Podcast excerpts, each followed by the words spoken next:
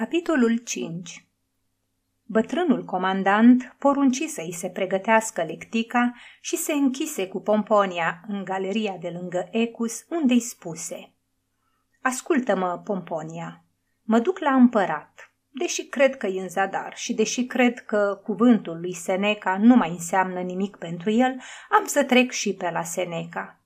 Azi au mai mare greutate Sofronius, Tigellinus, Petronius sau Vatinius. În ceea ce îl privește pe Cezar, el poate că n-a auzit niciodată de poporul ligienilor, iar dacă a cerut predarea Ligiei ca o statecă, este pentru că cineva i-a sugerat să o facă și e ușor de ghicit cine a putut să o facă." Iar ea, ridicând ochii spre el, întrebă: „Petronius?" „Da." Se lăsă o clipă de tăcere, după care comandantul continuă: „Iată ce înseamnă să lași să-ți treacă pragul vreunul din oamenii aceștia lipsiți de respect și conștiință. Blestemată fie clipa în care Vinicius a intrat în casa noastră. El l-a adus la noi pe Petronius. Vai de Ligia, căci ei nu caută o statecă, ci o amantă." Când reuși să-și stăpânească mânia care îi tulbura gândurile, spuse: „Nu cred ca Petronius s-o fi luat de la noi pentru împărat, căci n-are motive să se strice cu Popeea. Deci, ori pentru el, ori pentru Vinicius. Am să o aflu încă astăzi." După o clipă, lectica îl purta spre Palatin, în timp ce Pomponia, rămânând singură, se duse la micul Aulus, care nu mai contenea cu plânsul după sora lui și cu amenințările împotriva Cezarului. Aulus nu se înșelase, bănuind că n-are să îi se îngăduie să apară în fața lui Nero. În schimb, Seneca, deși bolnav de friguri, îl primi pe bătrânul comandant cu respectul cuvenit. Când auzi însă de ce a venit, zâmbi amar și spuse: „Pot să te ajut, nobile Plautius, doar cu un sfat. Să nu-i arăți niciodată Cezarului că inima mea a împărtășit durerea ta și că aș fi dorit să te ajut, căci dacă împăratul ar avea cea mai mică bănuială în privința asta, află că nu ți-ar mai înapoia-o pe Ligia, chiar dacă n-ar avea niciun alt motiv în afară de acela de a-mi face mie în ciudă." Nu-l sfătuia de asemenea să meargă nici la Tigellinus, nici la Vatinius, nici la Vitelius. Poate că pentru bani ar reuși să obțină ceva de la ei. Poate, de asemenea, ar fi dispuși să-l ajute ca să-i facă în necaz lui Petronius, a cărui influență se străduiesc să o submineze.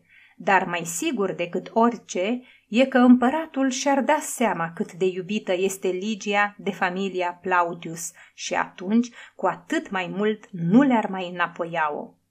Spunând acestea, luă cănița pe care o purtă la centură, o umplu cu apă din bazinul impluvium, își umezi buzele arse și continuă: „Ah, Nero are un suflet recunoscător.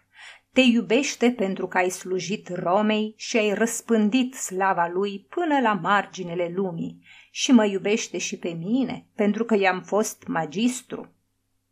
„Nobile Anneus," zise el, „știu cum te-a răsplătit împăratul pentru grija cu care i-ai călăuzit anii tinereții, însă cel care ne-a răpit copilul este Petronius. Arată-mi un mijloc contra lui, arată-mi cine îl poate influența și tu însuți fă uz față de el de toată elocința pe care ți-o poate inspira vechea noastră prietenie." „Petronius și cu mine," răspunse Seneca, „ne aflăm în tabere adverse. Nu cunosc niciun mijloc împotriva lui. Nu-l poate influența nimeni. Poate că, în ciuda desfrânării lui, valorează mai mult decât toți ticăloșii cu care se înconjoară astăzi Nero. Dar ca să-i dovedești numai că a făcut o faptă rea, înseamnă să-ți pierzi timpul. Petronius a pierdut de mult sentimentul de rău și de bine. Dovedește-i că fapta lui e urâtă. Atunci se va rușina.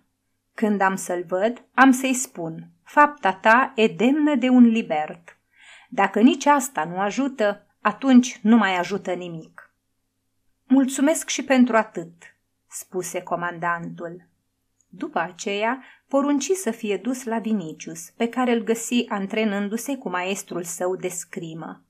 Văzându-l pe tânărul acesta exersând liniștit în vreme ce se înfăptuise atentatul contra Ligiei, pe Aulus îl cuprinse o mânie teribilă, căreia îi dădu frâu liber îndată ce draperia căzu în urma maestrului de arme, revărsând asupra fostului său oaspete un potop de reproșuri amare și de sudalme.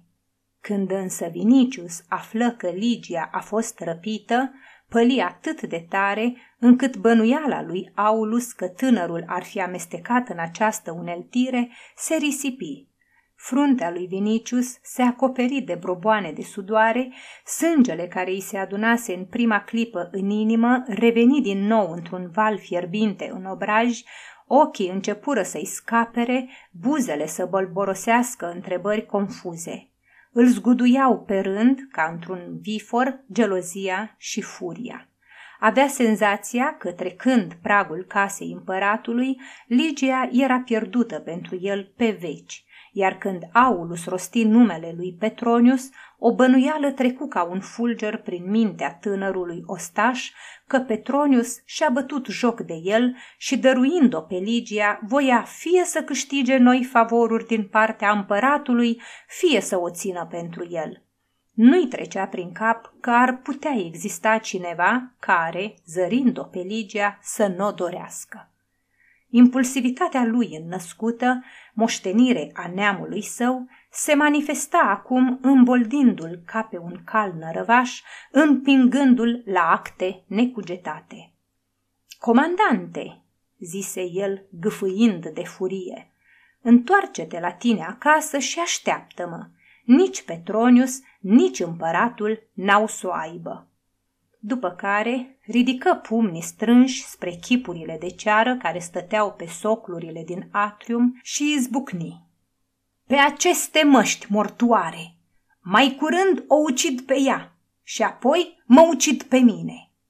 Zicând acestea, se smulse din loc și, strigând încă o dată lui Aulus, "Așteaptă-mă!", se năpusti ca un nebun din atrium și alergă la Petronius, îmbrâncind trecătorii pe stradă. Aulus se întoarse acasă oarecum potolit. Socotea că dacă Petronius l-a sfătuit pe Cezar să o răpească pe Ligia ca să-i o dea lui, Vinicius are să le aducă înapoi acasă. În sfârșit, se consola măcar, gândindu-se că Ligia, chiar dacă nu va fi salvată, va fi răzbunată și ferită de dezonoare prin moarte. Era convins că Vinicius se va ține de cuvânt, văzuse cât era de înfuriat și cunoștea caracterul neînfricat al neamului lui. El însuși, deși ținea la Ligia ca un tată adevărat, ar fi preferat să o omoare decât să o dea Cezarului. Și, dacă n-ar fi trebuit să țină seama de fiul său, ultimul vlăstar al neamului, n-ar fi stat pe gânduri. Aulus era ostaș, de stoici abia dacă auzise, dar prin firea sa nu era departe de ei și pentru concepțiile lui, pentru mândria lui, moartea era gata oricând preferabilă dezonoarei. Întorcându-se acasă, o liniști pe Pomponia, încurajând-o, transmițându-i propriile speranțe, și amândoi începură să aștepte vești de la Vinicius.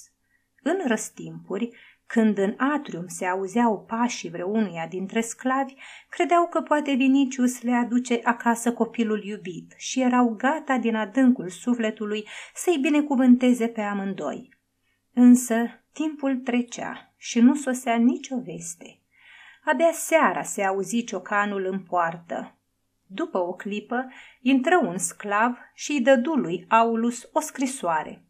Bătrânul comandant, deși îi plăcea să dea dovadă de stăpânire de sine, o luă cu mâna tremurândă și o desfăcu cu atâta înfrigurare, de parcă ar fi fost vorba de întreaga lui casă.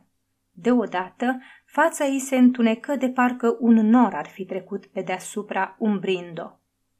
"Citește!" spuse el Pomponiei.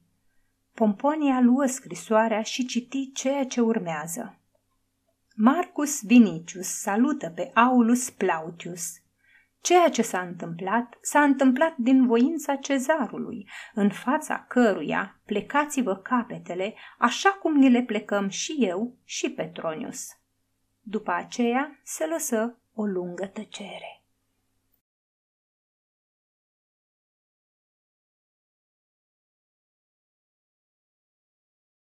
Aceasta este o înregistrare cărți audio punct e u.